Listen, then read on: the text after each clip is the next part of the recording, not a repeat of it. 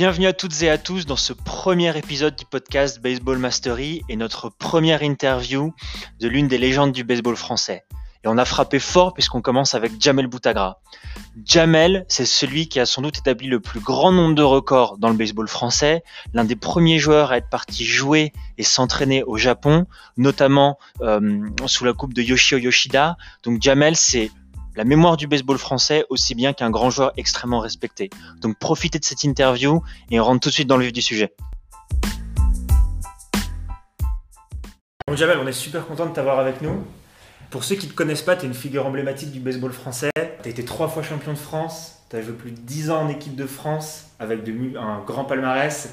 Euh, tu as fait des Coupes du Monde, des Coupes intercontinentales. Tu as eu aussi un gros palmarès en tant que manager. Euh, voilà, c'est excellent de t'avoir ici. Le but, c'est vraiment que plus de monde dans le baseball français sache qui t'es et ce que tu as fait euh, pour le sport. Pour commencer, est-ce que tu pourrais nous en dire un petit peu plus sur comment tu as commencé le baseball? Comment ça s'est passé pour toi? J'ai commencé en fait moi, je, viens de Thiers. Ma famille, euh, on habitait à Thiers. Euh, en famille, on habitait à, juste à côté de, Mimoun. Et en fait, le club est parti de, la cité où j'habitais. Donc, c'est une famille, c'est des, des, Vénézuéliens.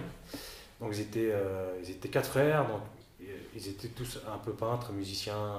Il y en a toujours un d'ailleurs, qui, c'est lui qui m'a appris à jouer, qui, qui fait des peintures. Mais ils, jouaient tous au baseball. Et en fait, ils ont, ils ont initié tout le monde.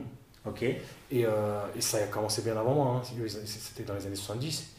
Euh, et, moi, je suis, on est arrivé, on a grandi après, et puis on a pris le. J'ai commencé, j'avais 5-6 ans. D'accord. Donc c'est euh, ces, ces, frangins qui nous ont appris à jouer. Et en fait, dans le quartier, on était, on était 15-20 potes, et on savait tous jouer au baseball. Et on jouait. on avait une période dans la cité où on jouait tennis pendant Garros, machin et tout ça. Et puis surtout pendant les vacances, quand on ne savait pas quoi foutre, qu'est-ce qu'on fait On fait un baseball, allez, c'est parti. On trouvait un, bout de bois, une balle de tennis et on jouait euh, au quartier. Et puis après, j'ai intégré le club. C'était un peu plus structuré, un peu plus sérieux, euh, bah, qui, est le Speedball Club, qui existe toujours. Et euh, voilà, j'ai commencé, on a commencé à faire des entraînements, des matchs, des placements, c'était un peu plus structuré. Mais on jouait toujours à la cité. Hein. J'ai commencé comme ça. Ok, alors donc, toi, tu as vraiment appris bah, quelque part dans la rue avec tes potes vénézuéliens. Le club est un peu plus structuré, c'est eux qui l'avaient fondé aussi ou c'était annexe? Alors je pense que, bon, je ne sais pas si c'est eux qui l'ont fondé, mais c'est eux qui ont apporté le, appris à tout le monde. Donc il a fallu, il a fallu d'autres gens pour, pour s'occuper de tout ce qui est euh, bah, toute l'organisation, le bureau et compagnie. Donc, euh, alors je sais plus si c'était, euh, il y avait Vaya, Vaya qui jouait. C'était une joueuse de softball et elle m'a entraîné. Et sa grand-mère, Laetitia, qui était la présidente à, l'époque, enfin, quand j'étais petit. je ne sais pas si c'était elle qui était présidente dès le départ mais en tout cas, euh, voilà, je pense que eux ont apporté le chose, ils ont rencontré des gens, ils se sont dit bah, on va créer un club et puis, euh, puis voilà. D'accord. Ça, on entend assez peu d'avoir euh, des gens qui apprennent à jouer un petit peu dans la rue ou dans la cité au baseball. Généralement, tu apprends plus à jouer au foot qu'au baseball. Et à l'époque, à quoi ça ressemble bah, quand, tu, quand tu joues au baseball C'est dans les années 80, c'est ça? Moi, j'ai pris ma, première licence, c'est en 82. D'accord. Donc j'ai commencé en 80. Bah, à quoi ça ressemble Tu sais, quand tu viens dans une cité, tu n'as pas 50 000 choix. Hein. Euh, tu n'as pas de moyens, donc tu joues. Pour jouer au tennis, il faut des raquettes. Tout le monde n'en a pas forcément. Euh, le ballon, bah, si celui qui a, qui a, le ballon, il est en vacances ou il est en déplacement, bah, t'es foutu. Et c'est vrai que le baseball, encore une fois, et c'était quelque chose de différent. Donc euh, on, s'éclatait vraiment, on passait des heures à jouer. Mais j'en rêve encore aujourd'hui de cette époque-là. Ah ouais? Je rêve du mur où on. Parce qu'il y avait un mur où il y a, il y a un espèce d'artiste qui, avait dessiné un catcheur, euh, une cible. On avait, il, y avait il y avait un monticule. Donc euh, nous, on lançait, euh, on s'entraînait à lancer là-dedans. Et puis ça nous servait aussi de, de, cible quand on, jouait, quand on jouait les matchs. Donc je me rappelle de cette époque-là et j'en rêve assez souvent. Hein. Vous aviez votre propre bullpen en fait déjà. ouais. Et on avait notre propre terrain vague avec tous les, les fourbons qu'il y avait. Il y a eu des cocards. Hein. Parce qu'on a joué avec des balles dures au 8, nous. D'accord. Donc euh, le terrain, c'était un champ de bataille. Ouais, c'était pas un vrai terrain de baseball, vous avez commencé, tu, doucement. Tu pouvais pas jouer avec le style. Hein. Tu, devais euh, anticiper les mauvais rebonds. Et alors, toi, tu as appris comme ça les débuts? Comment ça se passe, les entraînements au club? Est-ce que vous aviez un coach qui avait un certain niveau? Euh, Comment ça se déroulait au quotidien? C'est mon frangin qui, qui, qui, s'occupait de nous aussi un petit peu. Et il y avait une fille qui s'appelait Vaya, et c'était une, une, super athlète. Et euh, elle joue au soft, je crois qu'elle joue avec l'équipe de France. Et c'est elle qui nous entraînait. Donc elle était, elle était très structurée, elle avait toujours ses cahiers, ses machins, ses programmes et tout ça. Et voilà, donc on avait deux entraînements en semaine. Moi j'en faisais plus parce que j'avais envie et je m'entraînais aussi avec les grands. Ouais. Et j'ai même joué avec les grands. Donc à l'époque, on jouait encore, on était cadets, on pouvait jouer avec les seniors. Donc tu t'entraînais combien de fois par semaine? Combien de fois tu jouais? Franchement, tous les jours. tous les jours. Euh, à la cité, euh, je me rappelle quand il y avait des matchs, parce que bon, c'était structuré, donc on avait deux entraînements en semaine, plus le match le samedi. Mais je me réveillais, je m'habillais, je ne sais même pas si je dormais pas en tenue.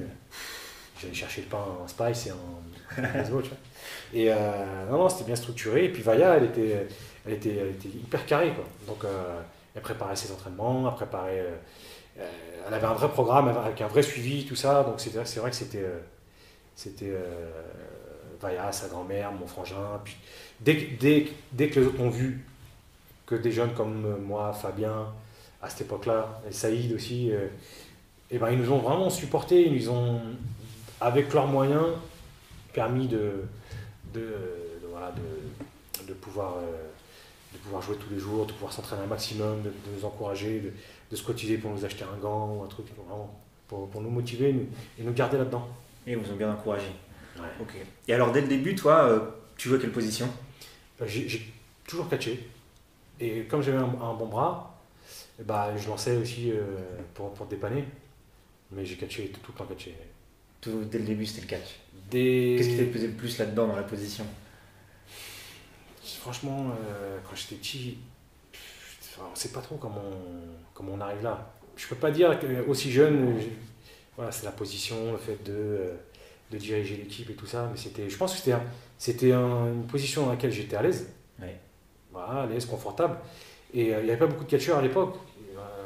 voilà, que ce soit en, équipe de France ou même dans, dans, dans, tous les clubs, il n'y avait pas beaucoup de catcheurs. Donc je me suis dit, bon voilà, j'ai des facilités parce que j'aurais pu jouer shortstop, j'aurais pu. Euh, je joue d'ailleurs, j'ai joué partout. Hein. Il n'y a pas une position en équipe de France que j'ai pas joué à part lanceur. Et lanceur, j'ai joué quand j'étais cadet et j'ai même dû lancer en junior. Mais, euh, mais je pense que j'aurais pu jouer en infield euh, ou même dans, le champ. Hein. Mais t'aimais vraiment ça, t'étais à l'aise et voilà. Et une fois que j'étais dedans, bah, j'ai appris beaucoup de choses et, et, et assez jeune, j'ai rencontré des gens hyper intéressants et voilà, qui m'ont fait aimer cette position. Ils m'ont fait, fait, comprendre et ils m'ont fait aimer. Et, euh, et, voilà, et puis j'ai pas lâché l'affaire jusqu'à temps que mes genoux ils, grincent. et alors, donc toi tu joues à Tiens un, bon moment, ensuite tu pars en sport-études, c'est ça? C'est ça. Donc à ce moment-là, le baseball c'est déjà super sérieux pour toi? Bah, En fait, le sport-études, euh, je me rappelle à l'époque, ça s'appelait CNHN, c'était à Montpellier. C'est le premier qui Quelle année à peu près? Euh, Eux, ils ont, ils ont ouvert leur porte en 86. Donc, ils jouaient en deuxième division, et donc ils jouaient avec, contre Thiers. Et et déjà, le fait de savoir qu'il y avait un sport études et tout ça. Donc quand ils venaient jouer à Mimoun, nous, à chaque fois qu'il y avait un match, pour nous, c'était un match à Mimoun, c'était toute la cité y allait. Hein. C'était le show. Hein.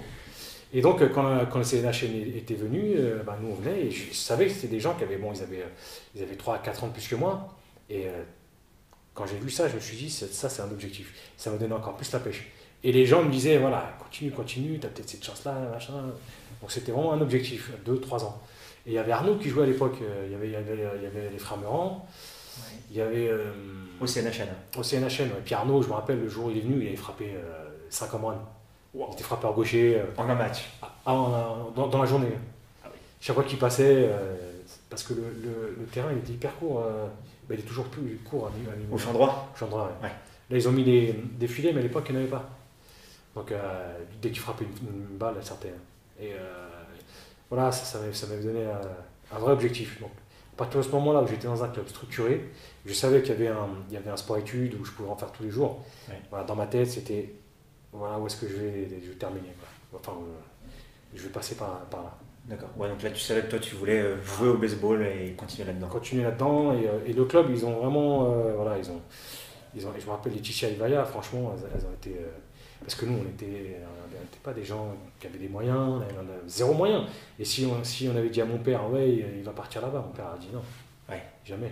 Donc tu as été bien soutenu. Hein. ils ont été bien soutenus, ils ont toujours été là, ils ont toujours fait des efforts, ils ont toujours. Euh, ça pour moi, pour, pour tous les autres. Hein. Voilà, après, euh, celui qui euh, qu'on voulait le plus, eh ben, voilà, il l'aidait, quoi. Il l'encourageait, il l'aidait. Pas ceux qu'on voulait. Pas celui qu'on voulait le plus, mais ce qu'on voulait. Toi, t'en voulais, donc t'as été aidé. Donc après, ouais, avec Fabien, c'est vrai que Fabien aussi, il était, euh, c'était, il était juste devant moi, lui, une année d'avant, donc il a, il a tout connu avant moi. Fabien Morel. Ah, Fabien Morel. À part les, les sport-études, mais l'équipe de France, et ou les présélections, il a tout connu avant moi. Donc pareil, quand lui revenait de tout ça, ça parlait, et ça me, ça me, ça me donnait envie, quoi. Ouais. T'as inspiré pas mal de, euh, de joueurs à Tieck qui sont sortis, qui ont fait de belles générations. Tu as eu euh, Christophe Gognot, tu as eu euh, Théo Lacmèche, tu as eu Amine Touari, tu as eu Johan Vogelad aussi, quand tu des internationaux. Qu'est-ce qui se, qu'est-ce qui se passe ou qu'est-ce qui s'est passé avec ce club Quelle influence il y a eu qui permet de, de faire sortir des joueurs comme ça? Franchement, je sais pas, parce que c'est vrai, moi je les ai vus commencer tout jeune. Et, mais je les fréquentais pas trop, parce que j'étais pas là. Et je, venais de temps en temps, euh, j'ai dû venir de, de, dépanner une fois ou deux pour arbitrer ou pour coacher. Et, et, euh, et c'est vrai qu'ils étaient petits, ils avaient 12-13 ans. Et puis Théo, il était encore. Euh, c'était un bébé. Et, alors après, je pense que c'est. je ne peux pas dire. Je pense que Pierrick, Théo, Christophe, Amine, ils avaient autant envie que moi. D'accord. Ils avaient peut-être de meilleures conditions mais ils avaient autant envie, et le fait de savoir que un mec de Thiers, un ou deux mecs de Thiers, euh, aient pu euh, vivre tout ce que j'ai vécu en baseball, eh ben, ils, ont, ils ont eu les mêmes envies que moi j'ai eu quand Fabien était devant moi ou quand je voyais le CNHN. Ouais. Voilà. Et puis euh, après, le fait de discuter un petit peu, voilà. Pour eux, c'est vrai que c'était. j'ai peut-être peut été un, un, exemple à suivre. Ouais. Et, mais voilà, après, ils ont, ils ont, ils ont tout fait eux-mêmes. Hein. Je pense que le fait d'être passé à Thiers, c'est une fierté d'avoir un mec qui a joué à Thiers et qui a fait autant de choses. Ouais. Donc je pense que c'est ça, ça, à leur âge, enfin, j'aurais vécu la même chose. J'aurais vécu les choses de la même façon. Ouais, donc le fait d'avoir l'envie et un modèle, voilà. ils disent c'est aussi possible pour moi et ils peuvent se. Parce qu'ils se sont donné les moyens, ils, ont, ils, étaient hyper bien, hyper bien encadrés et puis euh, c'est des mecs, des mecs hyper sérieux. Quoi. Donc tu vas au CNHN et après toi tu rejoins le PUC en 92, c'est ça? C'est ça, ouais. Euh, pourquoi tu décides de rejoindre le PUC à ce moment-là? En fait, euh, alors, au, au, au Crèves de Montpellier, je suis resté un an et demi, je me suis fait renvoyer au bout d'une demi-année. Ah. Pour, euh, je pense qu'ils voulaient pas, j'étais pas, je rentrais pas trop dans leur. Alors c'est pas le, la section baseball, hein, okay. parce que le coach, euh, on s'adorait et euh, il, il s'est battu pour moi jusqu'à la fin, quoi. Mais je pense que l'institution, euh, voilà, je, je, je, je donnais une mauvaise image voilà, je pense qu'ils étaient un petit peu euh, voilà, un, un, un rebeu euh, qui vient des cités, qui. Voilà, qui.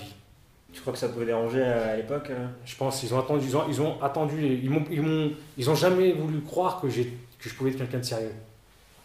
Tu vois? Okay. Donc ils se sont toujours dit, hm, il, il, va y avoir quelque chose un jour qui va, qui va remonter. J'ai eu la chance, le DTN de l'époque c'était Gilles Thomas qui m'a euh, intégré, qui s'est tapé pour que je rentre à l'INSEP. D'accord. Il s'est battu, euh, donc je, je, je en décembre, en janvier, euh, 12 janvier, j'étais à l'INSEP. Donc j'ai eu la réunion, Laetitia était là, Vaya était là, euh, le DTN était là. Donc c'était voilà, t'as une autre chance, donc machin. Donc c'était une étape dans ma tête où, voilà, c'est c'est une étape où j'ai bien réfléchi. Quoi. Et euh, voilà, pour ces gens-là, je me suis, je me suis accroché et j'ai passé une étape. J'ai arrêté de. Voilà, j'ai passé l'étape d'enfant à, à, ado, adulte, euh, un peu responsable. D'accord. Donc là, tu rejoins l'INSEP. À l'INSEP, il y avait une section baseball déjà à ce moment-là? Ouais, il y avait une section baseball, il y avait les meilleurs joueurs. Il y avait les meilleurs français, il y avait Arnaud, il y avait euh, Guillaume Coste, il y avait David Meurant, il y avait Carlos, euh, il y avait. Euh, Donc c'était un mal pour un bien en fait bah, En fait, c'était un, un, signe pour moi ça.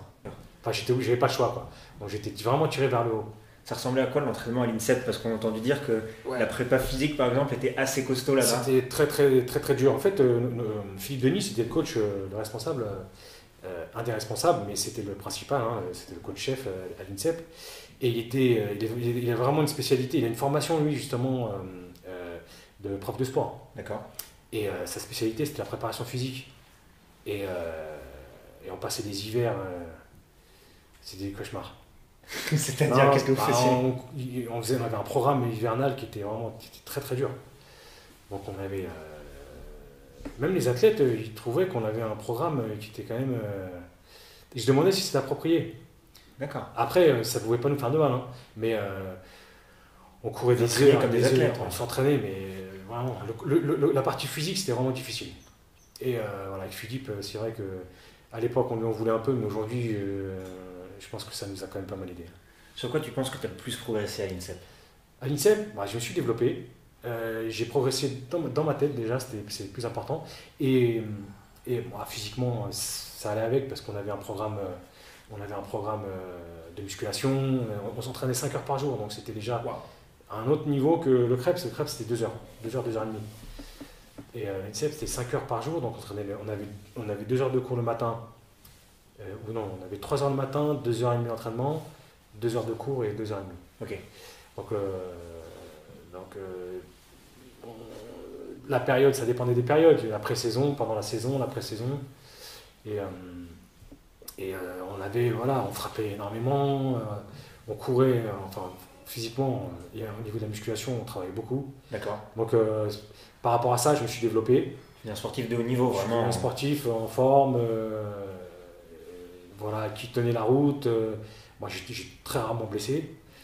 Et, euh, mais ce qui est le plus drôle, c'est que j'aimais pas trop ça. toute la, toute la, la, condition physique, ça me plaisait pas. Toi, tu voulais jouer au baseball Ouais, je voulais jouer. Je voulais jouer. Et puis, mais aujourd'hui, je, me dis si j'avais si j'avais été genre bah, comme Théo, tu vois, un peu plus sérieux là-dedans, je me demande quel genre de joueur j'aurais été. Ouais. Bah, parce que j'étais un joueur. Euh, physiquement, j'étais, j'étais le plus. Euh, le plus costaud plus, Ah non. Ah non, non, j'étais plus petit et le plus, le plus sec. D'accord. Parce que, euh, tu vois, Arnaud, JB, ils, ils, étaient tous, ils approchaient le 1m90. Moi, je suis 1m80. Ouais. Et donc, je me dis, si j'avais été un peu plus. un peu plus. Voilà. Si, j'avais fait la démarche moi-même d'y aller, et non pas de. voilà, d'y aller parce que je suis obligé bah, je me dis, je me dis j'ai des petits regrets quand même des fois. T'aurais pu travailler. Donc tu sors de l'INSEP, t'as quel âge? Je suis, en, 98. Ok. En 98, j'ai 23 ans. Tu rejoins le PUC Non, non. Je, sors du, du CREPS, j'ai 16 ans.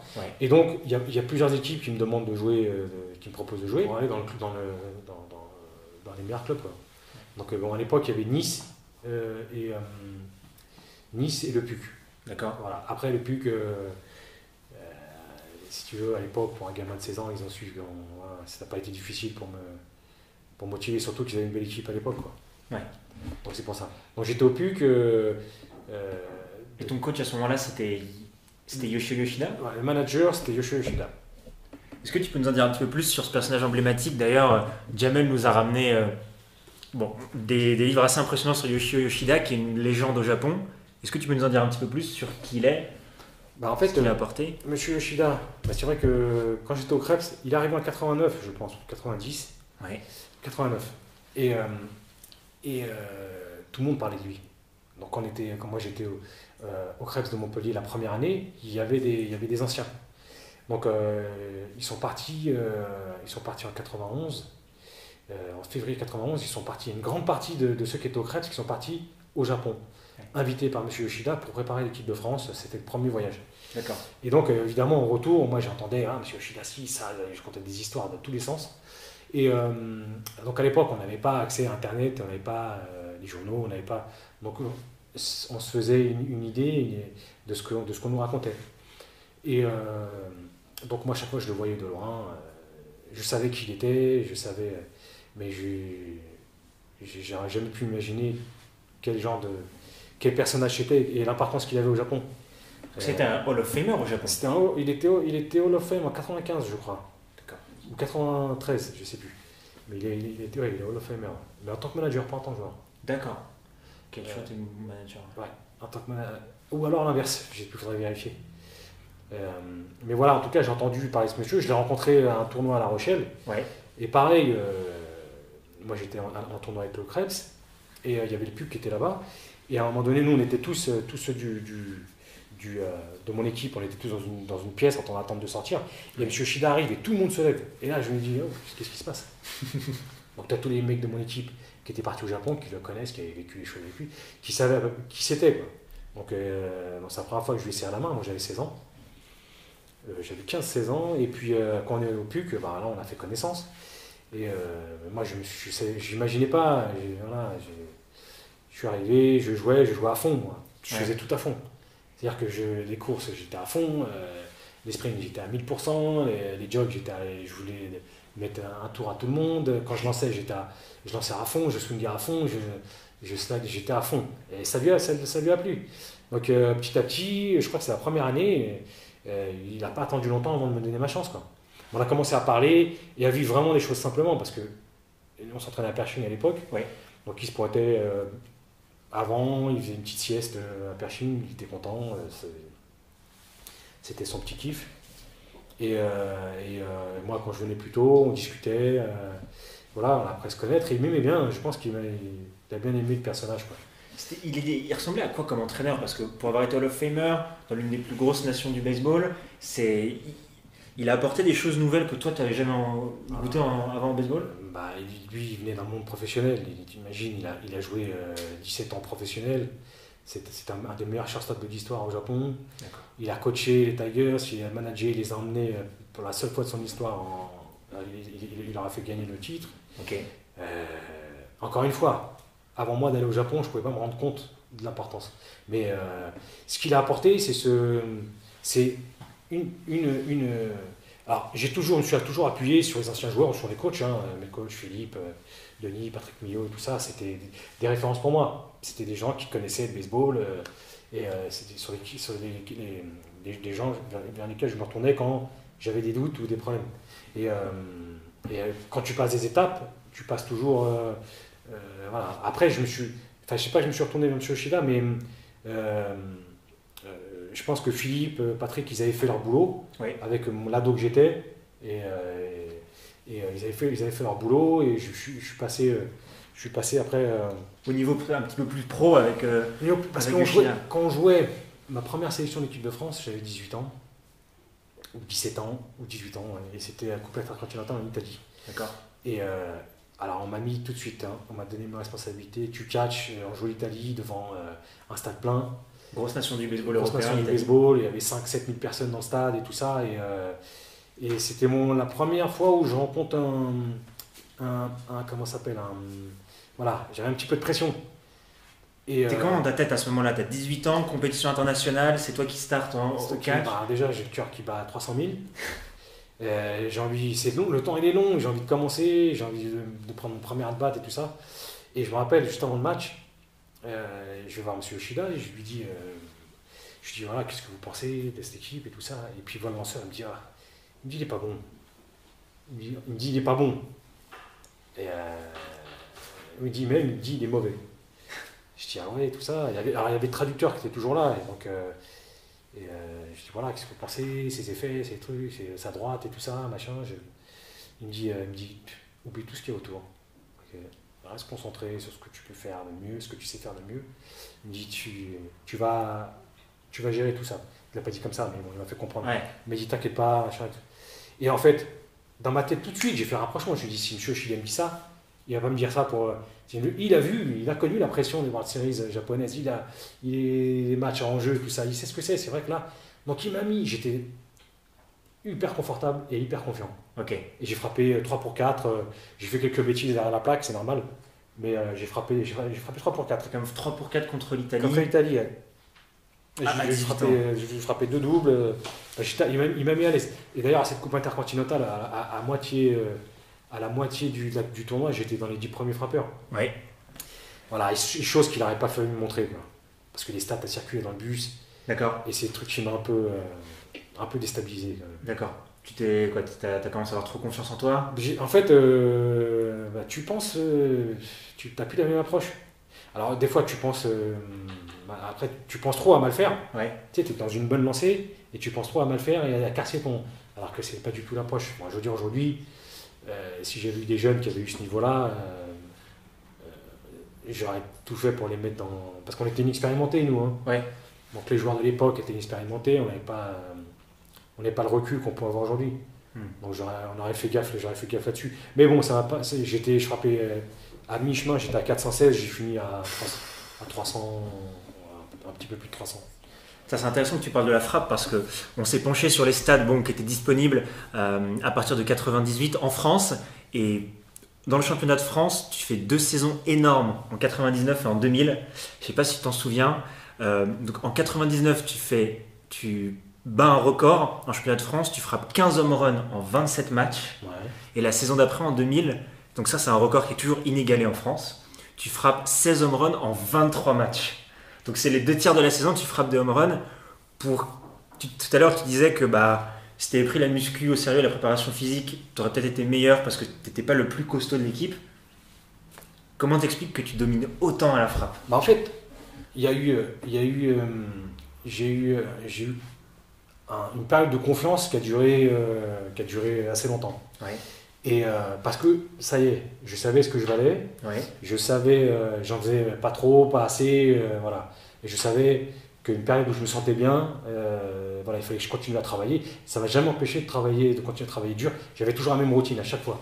C'était quoi ta routine Bah déjà, j'allais, euh, là j'étais plus, euh, ces années où j'étais plus euh, en sport études, je crois. Tu étais au PUC 99-2000, hein, si je me souviens bien. 90, non, j'étais, c'est Savigny et Toulouse. D'accord.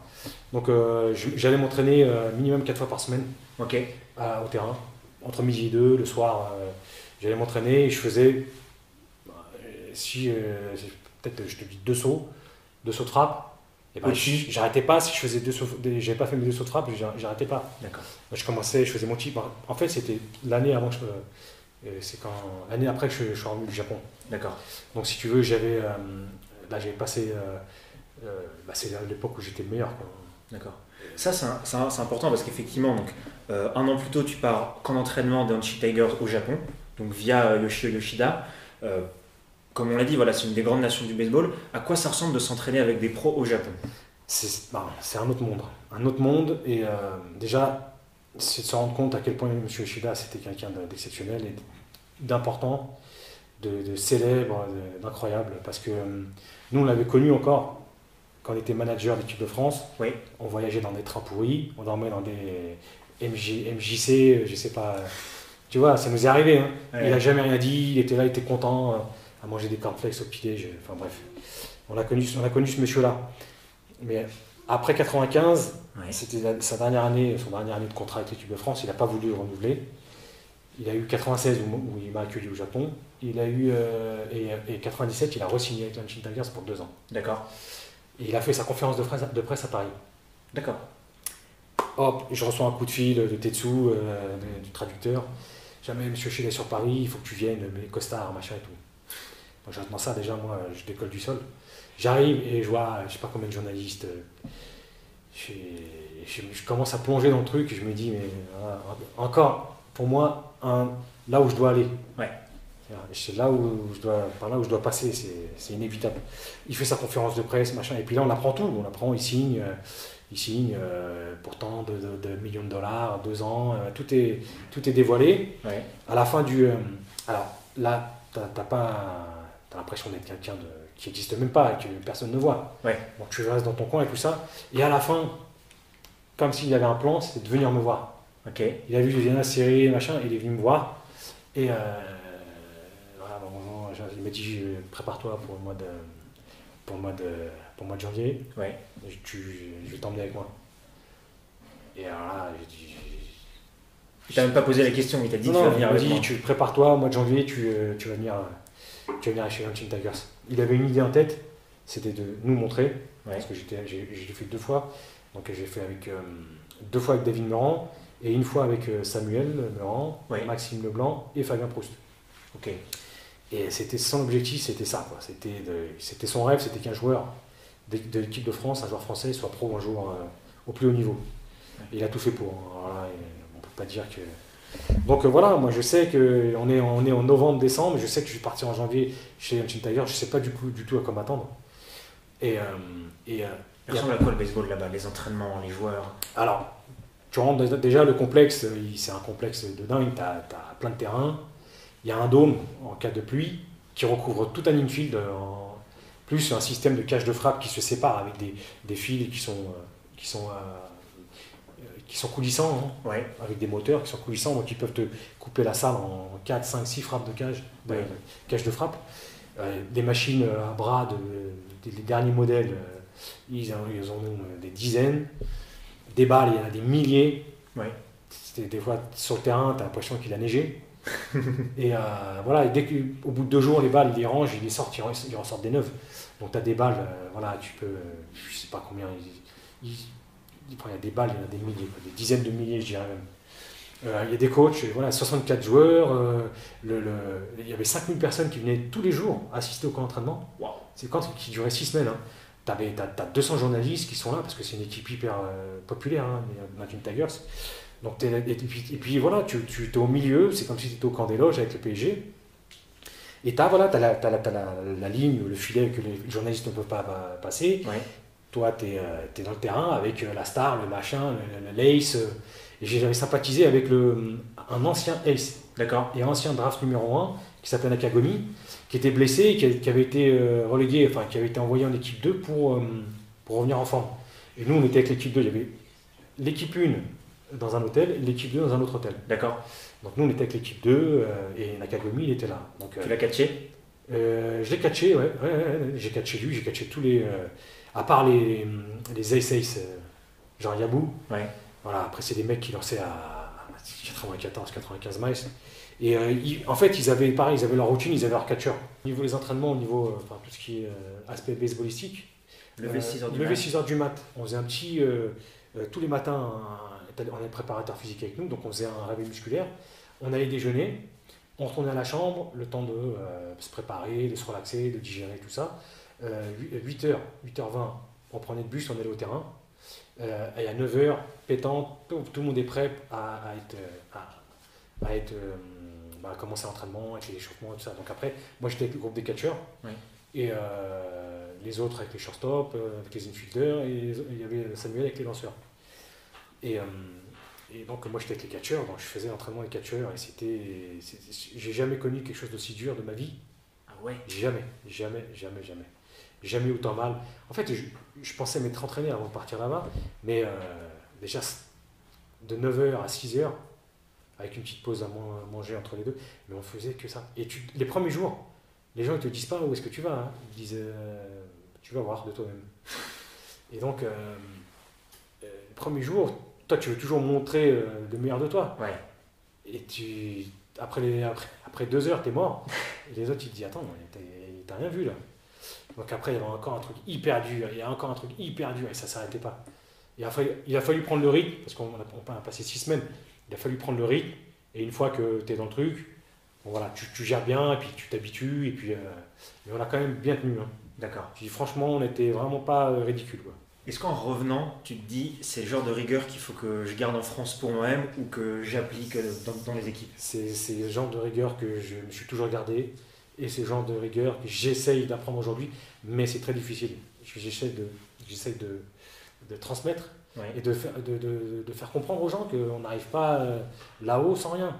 Oui. Et, euh, et j'ai, je l'ai dit plusieurs fois, mais bon, voilà, c'est. Il faut quand même supporter ça, il faut. Euh, c'est un rythme pro là. Bah, on peut pas avoir le même rythme qu'au Japon, mais on peut avoir la même approche. Tu te dis, peux te fixer un objectif et te dire voilà, euh, moi je peux être dispo 4 euh, fois par semaine avec mes joueurs sans problème. Mais si, euh, si en face ça ça suit pas, c'est pas là, c'est pas, c'est pas possible. Parce que tu t'épuises, toi tu, tu, t'épuises, tu te dégonfles un petit peu et tu te dis bon bah voilà, c'est peut-être pas fait pour eux. Mais il y, y, a des générations qui sont prêts à, à encaisser. Bah, justement, en parlant de, de, jeunes joueurs, toi quand tu reviens euh, du Japon pendant un temps, tu, étais joueur et coach à Toulouse, c'est ça? Je suis revenu, alors j'ai fait 96, 97, 98 au Japon. Ouais. Je suis revenu euh, du Japon en 98. Euh, donc on m'avait parlé de me donner ma chance au Japon. Et moi, j'avais déjà signé un contrat aux États-Unis. D'accord. Donc j'avais pas d'agent, j'avais personne pour me dire quoi faire. J'aurais pu dire. mais pour moi, dans ma tête, il y a il y a une personne qui était caution de moi, qui m'avait fait confiance. Donc je ne pouvais pas. Euh, et moi, je, leur disais voilà, euh, j'ai signé un contrat, États-Unis. Euh, donc tu joues pro aux États-Unis? J'ai joué en Ligue indépendante. D'accord. Donc je suis revenu d'Ancient Tigers en, mars 2018. En mai, j'étais à Reno. D'accord. Dans Nevada. Donc Ligue indépendante, c'est du niveau minor league, c'est ça? En, fait, Dans mon équipe, il y avait des mecs de AAA, de AA, des fusées. Waouh. Et il y avait des universitaires, il y avait... mais c'était les tout début des ligues indépendantes. Ok. Voilà, donc c'était les Rhino Chuckers. Et, euh, et, ça, et ça s'est pas euh, forcément bien passé. Hmm. Donc bon. Retour en France. voilà, je suis, revenu en, je suis retourné en France, j'ai fini la saison. je me suis dit, je préfère rentrer en France, terminer la saison avec mon équipe, que de, de, rester là-bas et de, lancer le batting ou de faire du bench ou de faire du, du bullpen catcher. D'accord, ouais, donc tu as décidé de revenir jouer avec toi. En 99 et 2000, tu as eu deux grosses saisons avec respectivement 15 et 16 home runs. Euh, bon, tu, tu retrais de gros camps d'entraînement au Japon, donc tu as dû gagner en niveau. Qu'est-ce qui faisait que tu étais aussi bon à ce moment-là au bâton? En fait, euh, j'avais, j'avais, euh, j'avais eu un maximum d'informations au Japon. J'ai, j'ai rencontré vraiment beaucoup de gens, des pros, qui m'ont mis à l'aise et qui m'ont fait découvrir, enfin qui m'ont, qui m'ont fait comprendre le, une autre partie de, de, de, de ce, sport. Euh, parce que c'est vrai que c'est des gens qui font 140 matchs par an, par, euh, par saison, 150, 150 euh, matchs par saison, et que, et que voilà, il y a des jours avec, des jours sans, il faut savoir qui ne va pas, il faut savoir. et tout de suite encercler le truc et aller le travailler ou aller en discuter pour pouvoir. donc tu fais ça au début, tu es, es, un peu aidé, et puis après, quand tu as tous les éléments qu'il faut, et ben voilà, tu tu sais que ça va pas être toujours être bien. Fais tout ce qu'il faut pour être bien, mais tu sais que ça va pas toujours être bien. Essaie de comprendre pourquoi et puis euh, voilà, de gérer le truc. Et j'avais compris ça. J'avais compris ça et en fait, euh, ça fonctionnait très bien. Donc, euh, les années où c'était des années où c'était encore les, dernières années des battes en aluminium, où voilà, je voyais, je voyais la balle très énorme. J'avais des bonnes routines, j'avais une bonne hygiène de vie, j'étais heureux dans ma vie. J'avais une nouvelle vie voilà, c'était à Toulouse, j'avais changé d'endroit, donc j'avais découvert d'autres personnes. J'étais vraiment bien, quoi. C'était, j'avais une bonne ambiance et tout ça, donc j'étais dans un bon, un très bon cadre et, et euh, voilà, donc ça s'est, très bien passé. Et puis j'étais, j'étais hyper à l'aise et je, frappais tout le monde. Bon, j'ai pris des strikeouts évidemment, j'ai, eu des matchs, je suis passé à travers. Mais, euh, en tout cas, quand tu touchais la balle, ça s'envolait. Quoi. Mais j'étais bien. Et puis je me rappelle, ouais, il y a des matchs contre Rouen où j'ai, j'ai, frappé à Toulouse 3 runs. En, une, euh, en, un match Dans la journée. D'accord. Donc, euh, un à gauche, un au centre et un à droite. Et euh, voilà, c'était vraiment. Mais voilà, je, quand tu frappes en run à droite, au champ opposé, tu veux pas trop en faire. tu frappes la balle fort où elle est. donc, c'est ce qui se passait et ça, ça fonctionnait très bien. D'accord. Et donc ensuite, donc ça c'était avec Savigny. En 2006, avec Toulouse, tu parviens en finale du championnat de France. Et en 2007, vous partez en Coupe d'Europe. Ça, c'est une performance unique parce que après Toulouse n'est pas retourné en fait en, Coupe d'Europe. Euh, comment t'expliques cette grosse performance de l'équipe? Est-ce qu'il y avait des joueurs uniques? Est-ce que c'était un coaching? Et surtout, à quoi ça ressemble une Coupe, d'Europe? La Coupe d'Europe, j'en ai déjà fait avant, hein, avec, euh, avec le PUC, j'en avais fait trois, j'en avais fait euh, avec Savigny, j'en avais fait autant, je crois. Et en fait, alors, ce qui est bien, et dans mon projet sportif au niveau du baseball, ce que j'aime bien, c'est recommencer à zéro. D'accord. Recommencer à zéro. Donc c'est vrai que Savigny, euh, Savigny, quand on est arrivé, euh, je sais que l'année d'avant, ils, se battaient pour euh, se maintenir. Et donc Guillaume Coste, qui était le coach à l'époque, moi c'est quelqu'un que j'aime beaucoup.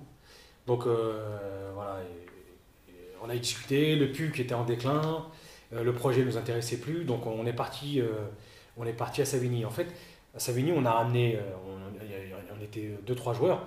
Mais on a ramené aussi cet état d'esprit, et eux, ils s'attendaient à ça. Et, Guillaume, on, nous en venir, il voulait qu'on apporte ce qu'on valait sur le terrain, mais aussi tout l'état d'esprit qu'il y a autour de, de, du Japon et euh, tout ce qu'on avait connu. Euh, et, euh, et on a partagé tout ça. Donc c'est vrai que les joueurs, ils étaient, ils étaient à fond, ils étaient hyper demandeurs et hyper réceptifs. Et, et c'est pour ça que ça a bien fonctionné.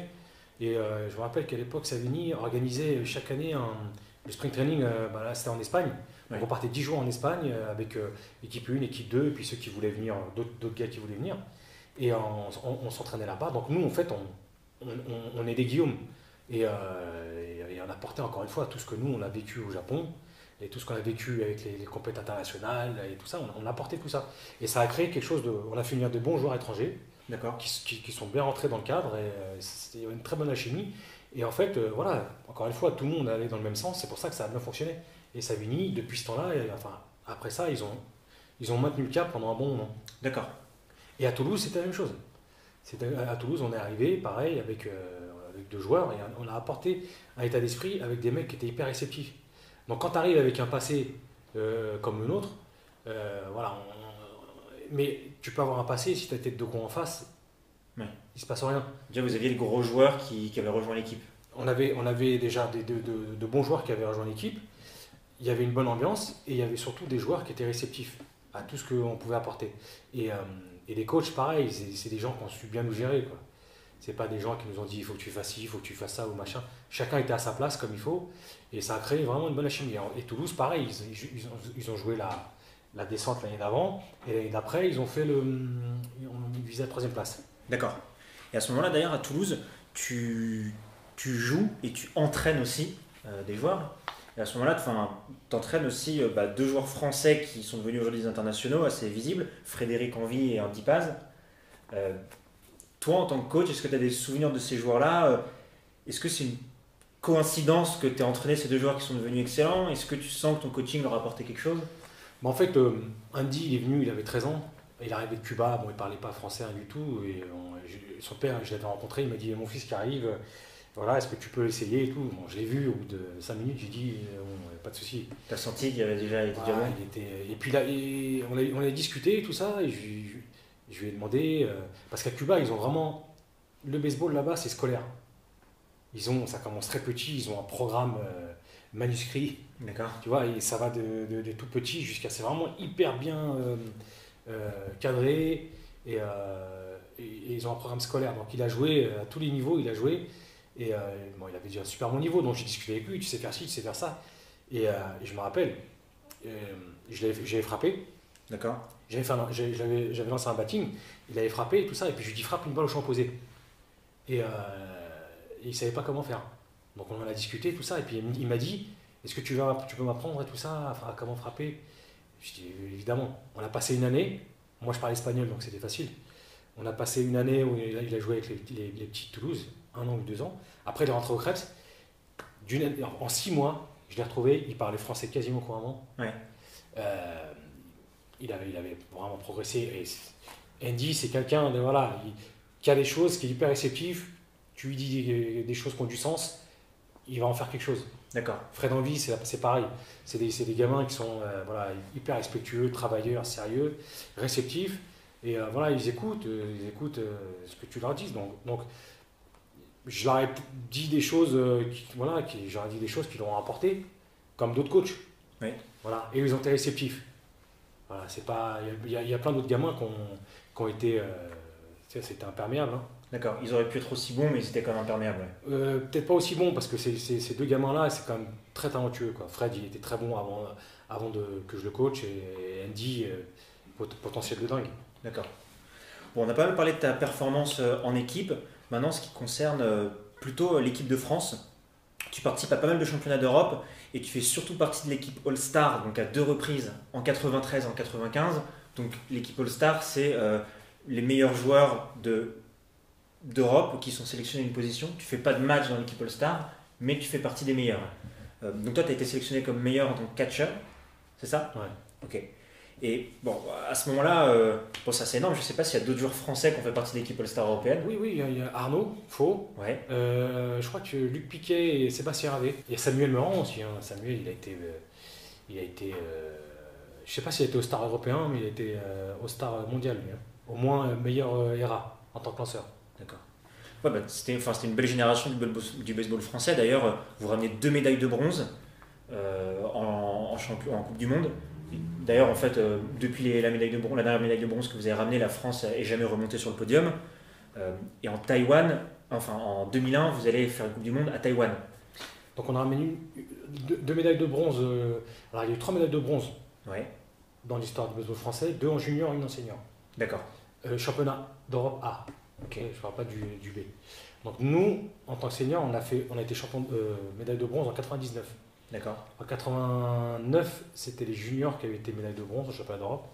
Et en 80 et en 2000, euh, bah, la, génération d'Andy, ouais. euh, ils, ont été, ils, ont, ils, sont allés chercher la médaille de bronze aussi en junior. Ouais. Mais après, il y a eu, il y a eu les, les moins de 26, les moins de 23, les moins de 21 où on a ramené, c'était en tant que coach équipe de France, c'était médaille d'argent, médaille d'argent, médaille d'or, médaille de bronze. D'accord. Parlons un petit peu de la Coupe du Monde à, Taïwan en 2001. Hmm. Euh, je crois que c'est ta, première compétition mondiale. Qu'est-ce que ça fait d'affronter les meilleurs mondiaux? Euh, Alors, c'est pas ma première. D'accord. Parce que j'ai fait, j'ai fait championnat du monde à Cuba en junior en 90. D'accord. Et là, tu étais senior en 2001 du coup? euh, 94 Nicaragua. D'accord. Donc c'était le premier championnat du monde senior. On s'était qualifié en battant l'Afrique du Sud en match de barrage à Paris. D'accord. C'était trois matchs de folie. On, on, gagne le premier à la dernière manche, on perd le deuxième à la dernière manche. Et on gagne le dernier à la dernière manche d'un point avec trois matchs. D'accord. Donc là, on a gagné notre qualification première en senior en 94 au Nicaragua. D'accord. Et euh, donc, je te parle du coup de Nicaragua, qui était ma première, ou de Taïwan? Des deux, qu'est-ce que c'est d'affronter des joueurs de ce niveau-là? Bah, Est-ce que tu sens qu'il y a une grosse différence? En fait, on était. Euh, après l'Afrique du Sud, c'était vraiment c'était, euh, une sensation extraordinaire. Hein. Et puis, M. Yoshida, il était, il était, très content. Et puis, même le DTN de l'époque, Gilles Thomas, on avait mis en place un projet qui arrivait, qui arrivait qui a touché, on a touché notre objectif du doigt là, en, se qualifiant pour la première fois au championnat du monde. Donc c'était vraiment un projet de 3 ans qui a été mis en place de 4 ans. Et euh, voilà, on a réussi, euh, on a atteint notre, notre, objectif. Mmh. Donc si tu veux, on, était content, mais une fois arrivé au Nicaragua, bah, après c'est la désillusion, c'est parce que tu arrives, euh, bah, tu t'affrontes des équipes qui ont un niveau bien supérieur à toi. On a accroché un match ou deux, mais bon, on s'est pris, on s'est fait, on s'est fait un petit peu Malmené. On s'est fait malmener quand même la plupart du temps. Et, euh, et c'est vrai, quand tu te fais malmener, tu perds confiance, tu, tu joues moins bien, l'ambiance d'équipe, c'est pas la même. Euh. Donc, euh, bon, on a fait le championnat du monde, c'est une expérience de vécu. surtout que moi, la première en Nicaragua, c'était difficile, c'était compliqué derrière la plaque et tout. Il faisait super chaud. J'ai fait un malaise à un, match, là, oui. qui jouait, j'en voyais pas la fin. Mais bon, voilà, c'est une expérience à vivre en groupe, en équipe, dans un pays de baseball et euh, de jouer dans des stades de 20 000 places. On a joué Nicaragua, on a fait un super match, on a perdu 4-0 chez eux. Donc Samuel qui avait lancé, j'étais derrière la plaque, c'était, on a fait un super match. Et euh, Taïwan, c'est une autre génération, donc c'était euh, bon, on a été un peu plus accrocheurs, on s'est pris quelques roustes, mais on a été, on a accroché, on a fait des bons matchs. Dont le match contre Saint-Domingue, où, Samuel il, tient, il lance son match entier, là, il fait un super match. Je frappe en run. On perd, on perd 2-1 ou 2 ou 3-1. et je frappe en run je frappe euh, un moment de temps ce match-là. Il y a quand même eu quelques belles performances individuelles. oui, il y a eu belle euh. On a fait des matchs, bon, qu'on aurait pu, on aurait pu battre l'Afrique du Sud et la Chine, euh, Nicaragua, tout ça, c'est des matchs qu'on a accrochés. individuel, Samuel, il a fait, il a fait un super match contre le championnat du monde. Il est, il, est meilleur lanceur en, en ERA. Oui. Et, puis après, il y a eu 2003. Mhm. Donc c'est le dernier championnat du monde qu'on ait fait. Euh, c'était à Cuba et alors là. Euh, c'était en 2006 Cuba? C'était en 2003. 2003, 2003 j'ai fini, fini presque sur. C'est, je pense, à un ou deux, un, un ou deux hits près, mhm. j'étais meilleur frappeur des championnats du monde. On a regardé, tu finis second meilleur frappeur du championnat du monde. Euh, sur, contre des nations comme Cuba, le Japon, les États-Unis, tu frappes 8 pour 16 avec deux doubles et un home run. Ouais. Et il y a plusieurs joueurs français à ce moment-là, à qui on a parlé de toi, qui t'ont qualifié de l'un des meilleurs joueurs français de tous les temps, euh, joueur complet aux qualités techniques exceptionnelles, quelqu'un qui était capable de frapper contre n'importe quel lanceur. Ben, c'est de beaux compliments. C'est de beaux compliments. Bah après, encore une fois, euh, là, ça se passait bien. Il y a d'autres fois où ça s'est pas bien passé. Mais en tout cas, ce qui est sûr, c'est que nous, Français, on peut pas, on n'a pas à rougir, on n'a pas à être complexé d'affronter. De, parce que quand ça se passe bien, et moi j'étais confiant à Cuba, oui. j'étais bien. Encore une fois, c'est une histoire de cadre. Beaucoup de mental. Et euh, je voyais la balle comme ça, qu'elle soit lancée à, 94, 95 ou à 85. Je voyais les grosses. Je suis passé à travers un match contre le Mexique.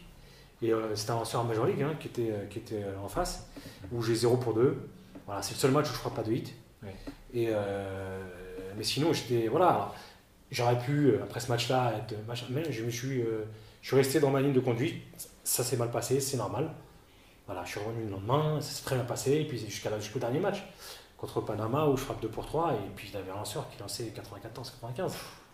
Et euh, donc voilà, tu es confiant. Et les, les 25 joueurs d'équipe de France ou les 30 qui, qui, qui, peuvent être, qui peuvent en faire partie peuvent se retrouver, se retrouver à cette position-là, à celle que j'ai eue à un moment donné avec l'expérience qu'ils ont, avec le travail qu'ils ont et tout ça. Ça a été une, une histoire de confiance et euh, de toute façon, euh, euh, voilà, il n'y a pas de secret. Quoi. Tout ce que tu nous dis, il y a quand même pas mal de mental, le fait d'être dans ton match, d'être concentré, tu dis tu vois la balle super grosse, il y a d'autres matchs où tu es moins dedans.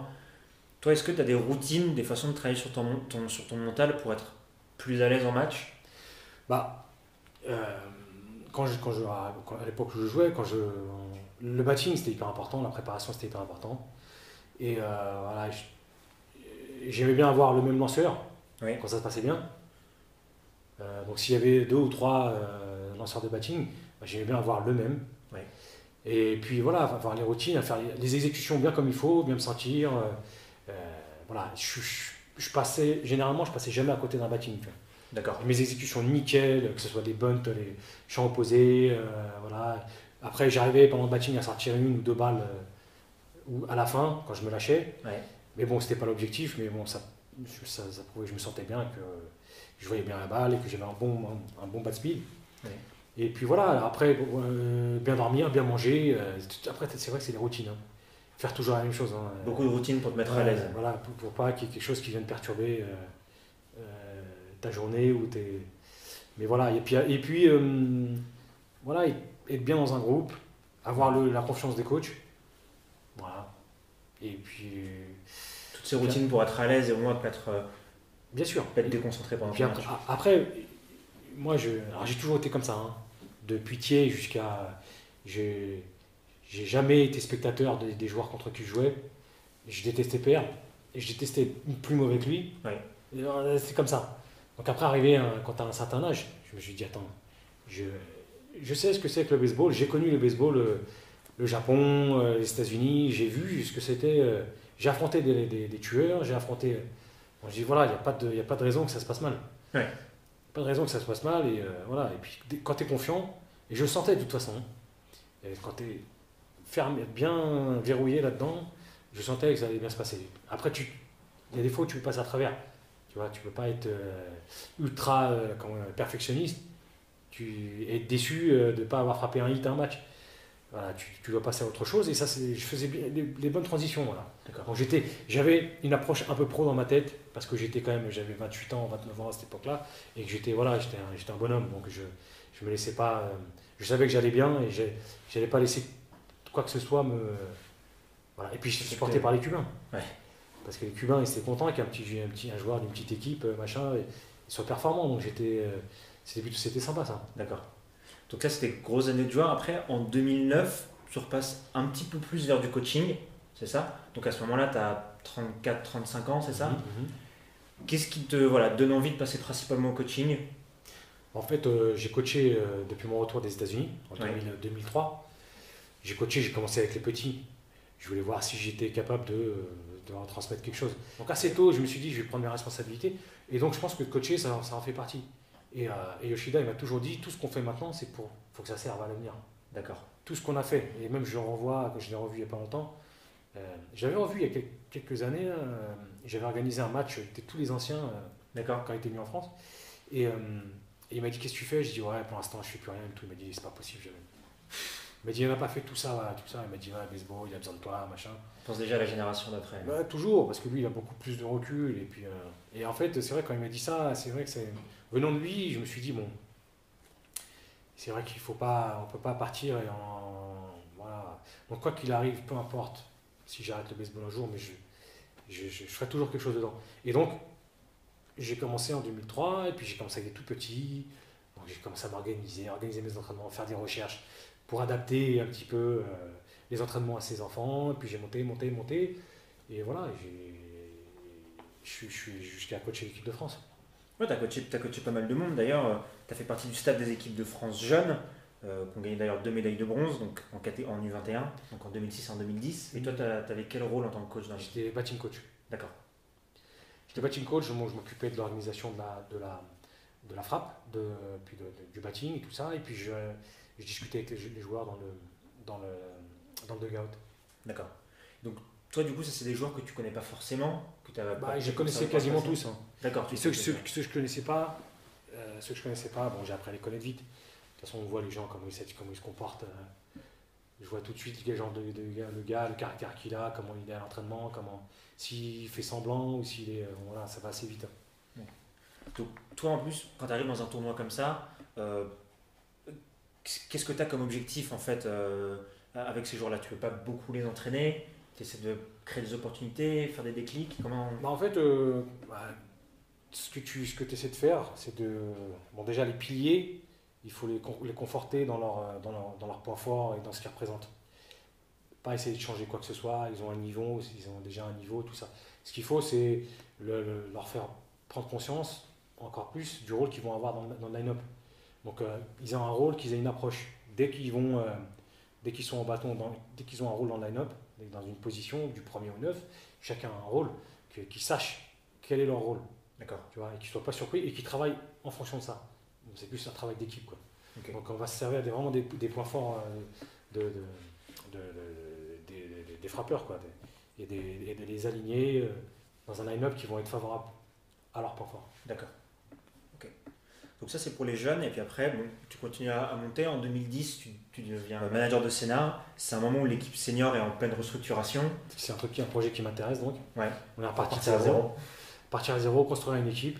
C'est vraiment euh, voilà, c'est, donc euh, c'est ce qu'on a fait. C'est vrai qu'au début c'était chaud, euh, mais bon de ce côté-là, c'est vrai que le club de Sénat ils, m'ont vraiment bien soutenu. Ils ont bien soutenu. Ils ont ils ont chaque fois qu'on proposait quelque chose, ils étaient là, ils étaient, ils étaient à fond. Donc euh, voilà, j'ai fait venir des gens et ils ont permis qu'on puisse les faire venir. Euh, voilà. Après. Euh, T'as fait venir qui comme personne? Fred Henry, Andy, Léo Cespedes, Jonathan Motet, et puis après les étrangers, c'est moi qui les ai sélectionnés. Parce qu'en deux ans, tu arrives quand même à inverser la tendance. La, fin, en saison régulière, l'équipe finit à 22 victoires pour 6 défaites. C'est quand même énorme. Donc, tu as fait venir des joueurs ça a forcément aidé. quoi, enfin, pour toi, il y a quelle autre raison qui explique euh, ce succès? Bah, euh, Encore une fois, moi j'ai un projet dans ma tête. Euh, les jeunes, ils me connaissent, mhm. donc ils ont confiance dès que je leur dis. Le club les accueille bien. Et voilà, on a un projet ensemble et on, essaie de, voilà, de tous dans le même projet. Donc la plupart des gars, il y en a qui s'entraînent en sport études, donc je suis en relation avec leur, avec leur coach. Il y a des, il y a des, bah, il y a des bilans de, de, de, matchs du week-end, il y a des objectifs, qu'est-ce que tu veux qu'on travaille, qu'est-ce qu'on fait, voilà, est-ce qu'il a fait, voilà, faire attention à ce qu'il y a ça. Et dès qu'il s'agit du match et de la composition de l'équipe, et euh, voilà, chacun a un rôle, et ils savent quand ils viennent, ils savent ce qu'ils vont faire. D'accord. Voilà, et puis ils sont jeunes, ils ont plein d'énergie. Euh, voilà, et puis il y a quelques, quelques anciens du club, plus des, plus des bons renforts. Voilà. Alors après, tu crées une alchimie, c'est ça, c'est un peu l'objectif. Et euh, en fait, à Sénat, euh, l'objectif c'était de voir tout le monde en entraînement. Donc, euh, à part ceux qui étaient en sport études, c'était d'avoir tout le monde. Objectif rempli Objectif rempli, et puis voilà, on a fait. on a été, je sais pas quand, j'ai coaché deux ou trois ans, on a été trois fois. deux fois en finale. Deux ou trois fois en finale, je sais plus. Après, bon, je pense qu'il y, y, a eu une, une, année où on aurait pu gagner le challenge et la finale. Bon, ça s'est pas fait parce que euh, si tu veux, je, je, suis le genre de coach qui, donne, qui aime donner les responsabilités. Ouais. Euh, c'est pas que je me, moi, je m'enlève mes responsabilités à moi, hein. mais euh, des mecs euh, qui ont, de l'expérience, la plupart à cette époque-là, ils étaient quasiment tous à niveau pro. Hein. Ouais. Donc, de donner, puis je pense qu'il y, y, a des gens qui sont, qui sont laissés aller dans les événements, surtout face à Rouen, qui sont laissés aller et puis qui ont craqué. Des gens auxquels je ne m'attendais pas du tout. Ouais. Voilà. Donc, c'est vrai qu'à un moment donné, tu ne peux pas tout faire. C'est les joueurs qui sont sur le terrain qui font tout. Hmm. Donc euh, je, et on aura dû gagner les finales et le challenge. Et, euh, bon, il y a des choses qui m'ont échappé, mais euh, qui ne sont pas venus des, des, plus jeunes ou des. non, ils sont venus des, des plus anciens. D'accord. Voilà. Mais bon, c'est pas. ils ont gagné l'année d'après, donc. L'un dans l'autre, ça rattrapé. Ouais, ouais, dans l'autre, on va dire. Ils ont, ils ont fait tous les. Je pense qu'ils ont gommé tous les. Voilà. Ils ont compris. Ils ont appris des expériences passées. donc, bon, là, tu coaches l'équipe euh, l'équipe senior. Après, c'est pas, pas ton seul projet à Sénart. Euh, tu as, monté la Sénart Baseball Academy. En fait, c'est un projet qu'on avait en commun avec le, avec le club. J'ai travaillé dessus au début pour lancer, pour lancer le projet. Et euh, voilà, et puis aujourd'hui, il est en place. Et puis, c'est bien. C'est ce que tous les clubs devraient faire. Toi, ce que tu, voilà, ce que tu m'avais dit, c'est que tu aimais bien miser sur les jeunes. Euh, dès le début, l'idée c'était quoi? C'était créer une nouvelle génération pour Sénat Bien sûr, bien sûr. De toute façon, euh, au niveau français, moi j'ai à peu près tout connu et je sais aujourd'hui que tu peux avoir une équipe euh, forte une année et qui, qui finit dernier ou qui se ramasse l'année d'après. par, par manque de base. Et malheureusement, l'équipe de France, il y, y, a trop de trous entre deux générations des fois. Donc on a une équipe forte et une équipe faible, il faut attendre et tout ça. Donc c'est ce qui m'intéresse maintenant, c'est de travailler. Enfin, ce qui m'intéresse, ce que je trouve le plus important, mhm. même s'il faut avoir une équipe élite forte, c'est bien d'avoir une équipe élite forte si tu as une, base, une école de baseball aussi. D'accord. C'est ça le plus important. Sinon, y a, ça n'a aucun intérêt pour moi d'aller sur le terrain. Toi, l'objectif de la Sénard Baseball Academy, c'est qu'est-ce que c'était? Est-ce que c'est de créer un cadre pour que les, les, les jeunes puissent euh, se retrouver dans un environnement très sérieux? Est-ce que c'est leur apprendre des choses qu'ils peuvent peut-être pas apprendre dans leur club? Comment tu le vois toi? Bah, En fait, euh, l'académie de baseball, que ce soit à Sénat ou, ou, ailleurs, tous les clubs qui, qui doivent en avoir une, euh, ça te permettre aux, jeunes de s'entraîner euh, plus souvent. Et si tu veux, euh, voilà, je veux dire, ils sont là toute l'année. Ce qui est bien, si, si tu as 4 entraînements en semaine, tu peux mettre en place un vrai programme. Tu peux. je pense que tu vas pas forcément développer des lanceurs, ou, mais au moins tu vas apprendre aux gens à jouer au baseball.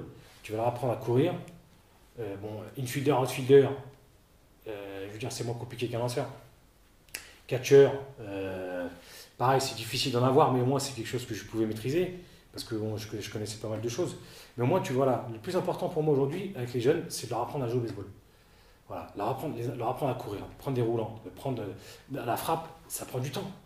Ça prend énormément de temps. Et c'est, il y a tout un aspect technique au début à mettre en place, et après ça, tu as tout un, tu as tout l'aspect mental, tu as tout, et puis tu, chaque fois que tu passes une étape, bah, il faut passer à une autre, et puis c'est complexe, ça prend du temps. Mhm. Jusqu'à avoir un gamin à 18 ans qui sache courir, frapper, qui ait une approche, même s'il n'est pas talentueux, même s'il ne va pas sortir une balle à chaque swing, ou qui, au moins il, arrive au bâton, il sait ce qu'il va faire. Voilà, c'est ça, c'est les, fondamentaux. Voilà, Aujourd'hui, c'est ce que j'ai envie d'apprendre, vraiment les bases. Quoi. Les fondamentaux, c'est. Mais les fondamentaux, euh, tu regardes aujourd'hui, hein, euh, 60% des joueurs de, première division, ils les ont pas. Hein. Ah ouais. Ah bah oui, c'est malheureusement, ils savent jouer, les mecs qui savent frapper et tout ça, mais dès que tu discutes avec eux, euh, tu, tu, te rends compte que bon, ils peuvent vite être perdus. Et le truc, c'est que quand tu as des fondamentaux de base avec des, des, des, joueurs besogneux, quand tu te retrouves plus tard face à, des, face à un, haut niveau, ça c'est solide et c'est en toi. Ouais. Tu vois, c'est solide et tu vas pas flancher. Tu vas pas te dire, ah hier j'ai bien frappé, aujourd'hui euh, j'ai fait de la... j'ai frappé une balle là-haut, une balle au sol. Alors qu'hier j'ai bien. Tu vois ce que je veux dire? Ouais. C'est pas un coup de chance le baseball. Tu veux un socle solide. Un socle solide, c'est ça. Et, moi je suis persuadé que ça prend du temps à mettre en place, mais une fois que c'est en place, bah, tu regardes tous les joueurs euh, des pays où ça joue au baseball. Hein.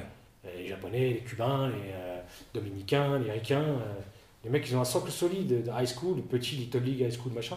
Même s'ils sont pas allés loin, ils ont une approche. Ils ont des. D'ailleurs, côté formation, tu pars aussi euh, euh, avec des jeunes joueurs français à l'international, à plusieurs reprises. Tu pars en préparation au Japon avec euh, Joris Navarro, Fred Envy, Andy Paz aussi. Tu pars avec Mathieu Brel et même Pierrick Lemestre. Ouais. Tu peux nous expliquer le but de ces voyages? En fait, avec M. Yoshida, après son départ, ça s'est pas très bien passé avec la fédération. Et ça a été un grand regret dans ma vie parce que nous, nous a jamais lâchés, moi et quelques joueurs. Et euh, il nous a toujours soutenu, il a toujours soutenu le baseball français. Hmm. Donc euh, quand Didier Séminet est, est, devenu président, je, lui dis voilà, il y a quelque chose sur lequel on doit revenir, c'est la relation qu'on a avec le Japon. Parce qu'il nous a apporté énormément de choses, parce qu'on n'a pas été net, et on n'a pas été réglo avec M. Yoshida. Donc il y a plein de choses à remettre en place. Donc on a recréé une, une relation. On a, fait, on, a fait, euh, on a montré à M. Yoshida que voilà, on était reparti sur de bonnes bases. Et étant, étant l'interlocuteur de confiance, il n'a jamais dit non. Et il, a toujours soutenu les projets. Moi, je lui dis voilà, monsieur Chida, on reprend les choses en main et tout ça. Est-ce que c'est possible de. moi, je suis reparti, moi, en tant que coach. Ils m'ont accepté deux fois pour partir là-bas et, refaire du de update. D'accord. C'est en tant que coach, refaire des, de la formation, quoi. Parce que rester ici, au bout d'un moment, tu tournes en rond. Donc ça a commencé par là, et après, j'ai discuté là-bas, et j'étais parti sur plein de projets. Et tous mes projets, ils étaient acceptés. Et euh, malheureusement, les choses ont fait que euh, ça s'est arrêté. Donc euh, je, regrette ça parce que on était parti sur de bonnes bases et on pouvait aller très très loin. Quel type de projet tu aurais aimé bah, En fait, bon, déjà, on a amené des petits jeunes. Ouais. On a amené des petits jeunes au Japon. cet objectif, c'était de faire ça chaque année, d'intégrer les arbitres, d'intégrer les kinés, d'intégrer des coachs, et de pouvoir bénéficier. ça, c'est la dernière conversation que j'ai eue avec avec M. Shida au Japon euh, quand j'étais là-bas. j'aurais voulu profiter des infrastructures des Ancient Tigers pour ramener un groupe de 100 joueurs. Donc l'équipe de France senior, les moins de 23, les juniors et euh, les 5 meilleurs cadets. Parce que tu as, as, des gamins qui sont cadets mais qui peuvent jouer en junior sans problème. Tu, tu peux intégrer aussi déjà. D'accord. Donc partir là-bas, partir, partir là-bas, faire un, sprint training de 3 semaines et profiter. Des... Donc c'était techniquement, il ce qu'il m'a dit, techniquement c'est possible. Donc euh, 3, terrains, 4 terrains, un grand bullpen, un dôme, des équipes pour tous les niveaux. Euh, rester là-bas trois semaines, bénéficier de toutes les infrastructures. Donc c'était quelque chose que euh, voilà. Donc j'avais j'avais suggéré ça au président de la fédération avec tout ce que ça pouvait avec le budget et tout ça. Voilà, on n'est pas allé plus loin que ça pour l'instant. Voilà. Mais c'était un petit peu. et après, un beau projet de, de, faire grandir le baseball français en, nous aidant de nos amis. Ça, c'est des expériences, bon, peut-être les jeunes. Ensuite, tu es, arrivé un cran au-dessus avec l'équipe de France, puisque en 2012, tu fais partie des staffs des entraîneurs de l'équipe de France pour le qualifier de la World Baseball Classic. Un tournoi comme ça organisé par la MLB, euh, à quoi ça ressemble? Bah, Je pense qu'en tant que joueur, c'était un petit peu, c'est un des meilleurs tournois qu'ils peuvent faire parce que euh, l'organisation euh, est irréprochable. Ils, ont, ils sont payés. D'accord. et puis, je joue dans les stades de dingue. Et, bon, bah, vraiment, c'est pro. Et je me rappelle, on arrive dans les vestiaires, il y a tous les noms et tous les gars, euh, machin, avec euh, tout le matériel, les équipements et tout ça. Euh, et puis, mais après, bon, c'est un, un, tournoi qui tu fais, tu fais, il n'y a pas, beaucoup d'argent qui est mis en jeu. nous, on s'était préparé genre une petite semaine à, Paris, mmh. financé par la MLB. D'accord. après ça, on est, on est, parti, on est parti en Floride. Et tu perds deux matchs, tu rentres chez toi. Donc ça, ça peut aller vite. Donc c'est court. et puis c'est euh, voilà. C'était le premier en tout cas. Je pense qu'on est passé à côté, euh, surtout contre l'Afrique du Sud. Qu'est-ce qui nous a manqué à En fait, il y a eu des, je pense qu'il y a eu des par manque de connaissances des joueurs, il y a eu un coaching, des, des, des, erreurs de coaching. Exemple, match contre l'Afrique du Sud, égalité. René Leveret frappe un double, il arrive en deux. Et à ce moment-là, on marque le point, on gagne. Et donc euh, à ce moment-là, il aurait fallu mettre un pinch, un pinch runner et mettre Joris, euh, Joris Bert, qui est une fusée, et qui serait rentré, euh, qui serait rentré sur un simple. Où ça, et en fait, René s'est fait, il s'est fait retirer. D'accord. Je ne sais plus s'il s'est pas fait retirer sur un pick-off. Et après, on, a, on perd le match, on se prend un point et on. Enfin, voilà. D'accord. Mais ça, c'est par manque de connaissances, hein, c'est pas par manque de compétences. À ce moment-là, c'est une compétition qui est compliquée. Si tu passes pas, il faut passer passer euh, deux semaines avec l'équipe entière avant, avant d'aller dans cette compétition. D'accord. Là, c'était vraiment. Euh, la deuxième, ils ont, ils, ont, ils ont assuré. Ils ont assuré, ils ont fait une meilleure compète et en espérant que la troisième soit, soit encore meilleure. Bon, on approche, de la fin de l'interview. Il y aura encore tellement de questions à te poser, Jamel. Enfin, tellement tu as fait de choses pour le, pour le baseball français. Euh, enfin, tu as été coach des universiades en Corée du Sud en, 2015. ensuite, tu reviens au PUC en tant que coach cette fois. Tu restructures l'équipe senior. Bon, on pourra en reparler à, un autre moment. Si on, fait un, point un petit peu global de ta carrière, si tu regardes en arrière de voilà, comment évolue le baseball français, et maintenant on décide de voir euh, à quoi peut ressembler le futur, selon toi, euh, qu'est-ce qui manque au baseball français pour passer à l'étape suivante, pour faire partie des grandes nations européennes du baseball? Bah, Ce qui manque déjà, c'est sûr, c'est des structures, des structures d'accueil. Euh, structures d'accueil, l'encadrement, euh, et, et, un, et, un, programme, un vrai programme d'entraînement. De, Tous les clubs devraient avoir une structure d'accueil et un encadrement, parce que ça crée un cercle vertueux qui permet de, de, faire venir plus de licenciés, plus de licenciés, plus d'argent, plus d'argent, plus de moyens, plus de moyens. Et tu crées ce cercle vertueux. Et c'est vrai qu'aujourd'hui, euh, à part, euh, à part les 2, 3, 4 clubs, c'est très compliqué. Les, les, clubs, ils survivent. Ils survivent et. Euh, donc je sais que c'est une histoire de moyens. Euh. tu vois, toi par exemple, quand tu as commencé, vous jouiez dans la cité, euh, le club il devait pas être excellent non plus. C'était une autre époque. C'était une autre époque. Et, et, le baseball, il n'avait pas le niveau qu'il a aujourd'hui, déjà. Mais on est beaucoup plus nombreux aujourd'hui, mais des clubs, il y a un turnover de 30% dans la fédération. C'est-à-dire que, c'est-à-dire que sur, sur 100 personnes qui s'inscrivent, il y en a 30 qui s'en vont l'année d'après. je pense qu'en réfléchissant bien, il n'y a, pas, même pas besoin de réfléchir trop longtemps. En, vivant ce que je vis dans, dans, les clubs que dans lesquels j'ai travaillé, c'est vrai que la structure est assez là. Depuis qu'ils ont une structure, euh, ils sont passés, ils ont doublé de, licenciés. Euh, donc voilà, c'est vrai que c'est important. Mais ce qui peut être important, c'est plus important, c'est l'encadrement et la programmation. Parce que à partir du moment où, euh, tu as des coachs qui sont bien répartis sur, sur les équipes et, et avec un vrai programme à l'année. Avec, tu vois, comme ça, les petits, ils arrivent à 6 piges, et ben pendant deux ans, ils, ils, apprennent vraiment les bases des bases mais ils arrivent avec des bonnes bases pour la, catégorie d'après, et ainsi de suite. Ça évite d'avoir des trous dans la génération. C'est ça. Et puis donc, le problème aujourd'hui, c'est que les coachs, la plupart, ils sont bénévoles, c'est qu'ils veulent, mais qu'ils n'ont pas de moyens, euh, qu'ils ne savent pas.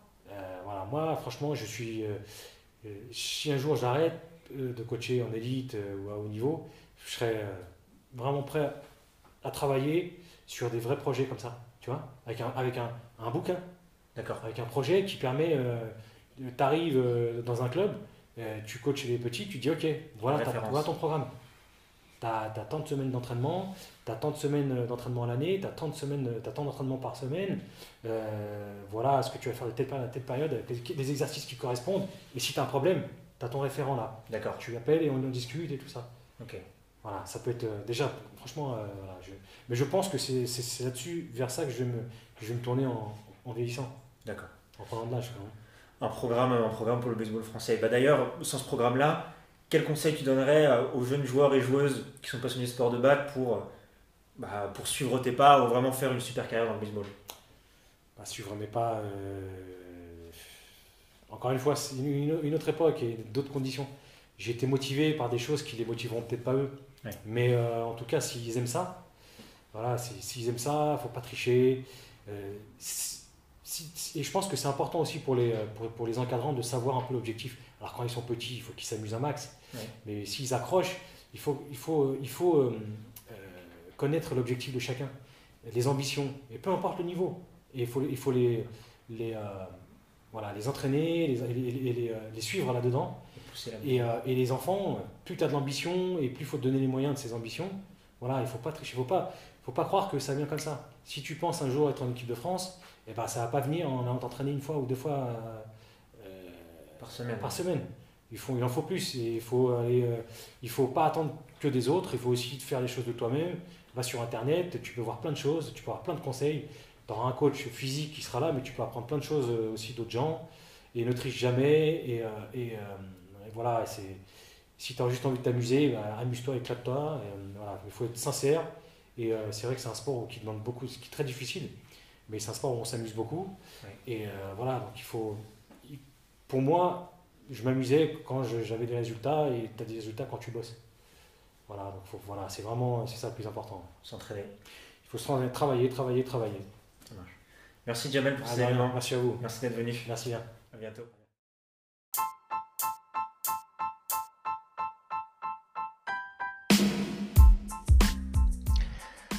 Merci d'avoir écouté l'interview jusqu'au bout, on espère qu'elle vous a plu. Sachez qu'elle est aussi disponible en version complète sur YouTube avec la vidéo. N'hésitez pas à la partager sur les réseaux sociaux. Mettez-nous un like sur nos pages Facebook, Instagram, Twitter. Ça nous aidera et ça nous permettra de continuer à créer du contenu de bonne qualité. Et si vous avez des idées de prochaines personnes à interviewer dans le cadre de Baseball Mastery, des légendes du baseball français auxquelles vous pensez, n'hésitez pas à nous en parler. À la prochaine!